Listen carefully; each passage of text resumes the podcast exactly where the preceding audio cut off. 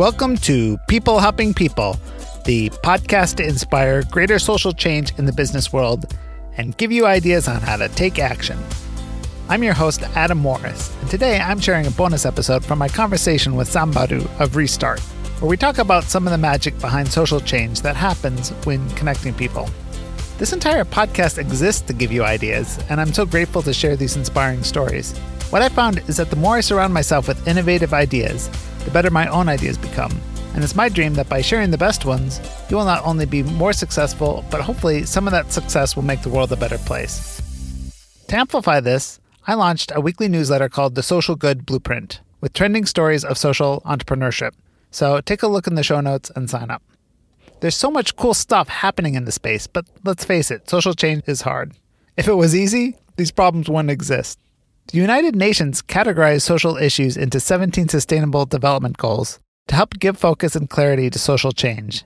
These topics range from poverty to hunger, education, energy, the environment, justice, and equality. What's challenging is to break out of the small circle we live in to see the bigger picture of what is going on and how we can work together to create huge change. So the question is how do you figure out where to put your attention on to create this change? All the companies that I've worked with it's really about helping people see the vision beyond yourself and your small world. And traveling has been part of it. So I look at things a little bit different from someone who grew up in the same corner and yeah. really has an idea to help because I've seen what really matters out there in the world and really is it is people. If you focus on helping people, everything else will solve itself. I get frustrated with um, young engineers back home um, who are creating all these apps and these platforms and these technologies. We're not a first world country that has so many things that you could design Angry Birds and make millions. you know, we're the same country that has people drinking from contaminated, polluted water, that has a corrupt system that has really endangering roads that we haven't solved. Why are we ignoring all of these huge opportunities to create change just so we can create our version of using technology and all of that? It doesn't matter. Yeah. But in every economy, what matters is different. What doesn't change is the people, people. to whom it matters. So over here, we're trying to find more ways for kids to connect over the internet because they already have it available and we just want them to learn the right things. A hundred years ago, America's problems were different. We're the same city where we have a Detroit and we have a freaking Miami Bay. you yeah. know, this is the same country. And most people back home will not believe me if I told them people in Detroit live worse than people in Accra do. But Detroit's problems are different. And so you're finding a new crop of social entrepreneurs who are going out and solving them because that is different. What people care about in Miami will be different from what those people in Detroit care about. What they care about is access to better homes to live in, yeah. They want access to better credit that doesn't render them insolvent. They want access to better opportunities for food. And so people are starting community gardens. People are starting um, home shares. They're starting community networks that are buying the property so that they could build wealth because the financial systems don't find them lucrative. So you have to come together and build cooperatives instead. Social entrepreneurship is really about focusing on the people and what they need. And in our city right now, what we need is access to opportunity. Yeah. Because whether we see it or not, there is a huge gap here. Columbus is the second most economically segregated city in the United States. The first is Austin, Texas. And underlying these economies are the same things our zoning laws, access to housing. All these things are opportunities for us to focus on. And so when we want to create change, think of the things that the majority of the people within that economy are really going through. People want to find jobs, but when you move to a city, what you don't have is a network. Yeah, coming in and you don't know anybody. Same thing. We all build we all build what we wish we had. We have a huge migrant population here. Yeah. What do they do? Run the statistics. What do they do? You have qualified doctors who are Uber drivers who come here to run and drive trucks. You know why? Because they'll much rather take that opportunity into their own hands and do something that they have control over versus going to a bureaucratic and discriminatory system where they're applying for the jobs that they know that if they had someone give them a chance, they would be able to excel in. But because they don't have those networks, they fall out through the cracks. That's where we come in. We build relationships with employers so that we can take these relationships and turn them into opportunities for people who, other than us, would not have a foot in the door. I lived in London for nine years, and for me, something about going over there changed me. Mm-hmm. Of just being around different cultures. These are like the really important parts about why we're doing this. Yeah, like it's really to give us a different way of looking at opportunity and who has access to it. When we create systems that don't open up, then we create the same conditions that perpetuate that inequality that we all yeah. say we don't want. I think once people realize that one, yeah, there, you know, there are a lot of people here from really different backgrounds and who are struggling with issues, but that you're not that different from them. Mm-hmm.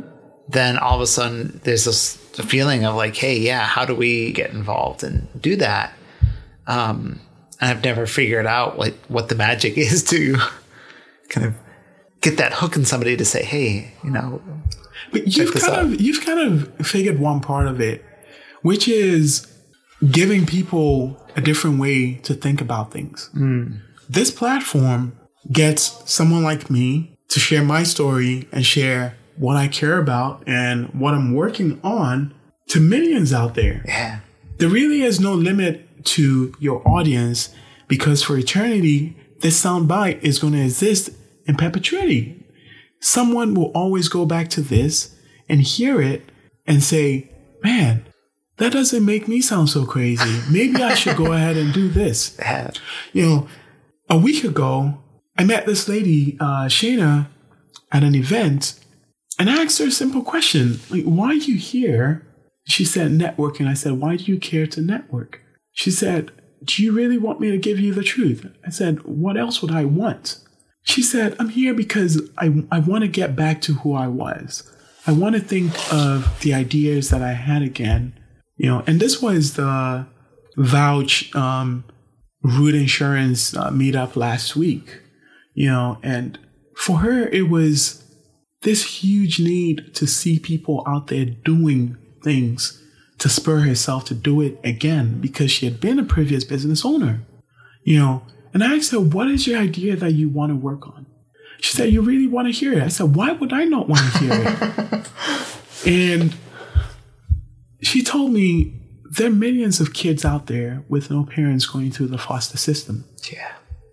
What if we created a network of people who did not have the means or the time or the resources to go through the foster adoption process, but we use the same technology to make our presence, our ear, our advice, our counsel available to these kids.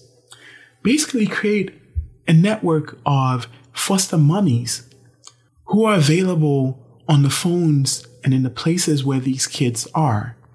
So that when that child who has nobody because she lives in a group home is going through a breakup with that boy who's talking to her friend, she doesn't think of maybe I'm not worth enough and maybe I need to kill myself.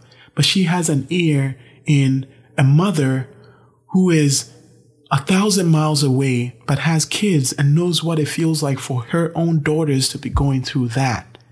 And it is insane that there are people like this living all in our community who have all these ideas and things that they want to do to change our society. And this platform is important for that because it helps people dream. Shows them that hey, this is possible, and yeah. people do it. And if Walt Tiger Teas can do it, and if Roosevelt can do it, and if Freedom a can do it, mm. and all these organizations that are slowly making Columbus a social enterprise capital of the world, then more people like Shayna would be able to have the ambition, but also the courage and the strength to say, if I stepped out there and I took the step, these businesses will be there to support us, to support me in making the world a better place. And that's why this is fantastic. You don't have that idea of like, hey, I can do something and you you don't know where to start. I mean, one of our, our co-founders, she's an art teacher. The idea of starting a business had never crossed her mind. She didn't even consider it as something that was in her realm of possibilities. Um, and we were going up to get back and just talking to her, and she was like, "Oh, that sounds interesting." I remember like six months after her just telling me that you know this idea that that starting something was actually possible um, had just changed how she saw the world. You know, and and I think it's that little experience of like, yeah. you know, th- this is how you get connected and plugged into doing really great stuff. There's a way to do it, and if you don't if you don't see that, then quite often you don't do anything because you just you don't know you don't know where to start and it's too big or too overwhelming and i'm glad that you mentioned so. Give Back Hack and what they do because the very first thing i thought of when Shayna spoke to me was hey susie you really need to listen to this so susie happened to be right there in the room um, and i connected both of them how cool and they're meeting and something is going to come out of this for the next Give Back Hack. So oh, I yeah. love it. yeah, it is people helping people after all. That is awesome. Yeah. Wow. Thanks so much for coming I down. Appreciate it. I appreciate the invitation. A huge thanks again to Sam for joining me on this podcast. I really love his ideas and his experience with social entrepreneurs. I hope you learned a lot and if you'd like to find out more, check out the show notes on peoplehelpingpeople.world. And again, check out the newsletter, Social Good Blueprint. You'll find links in the show notes. Well, until next time, cheers.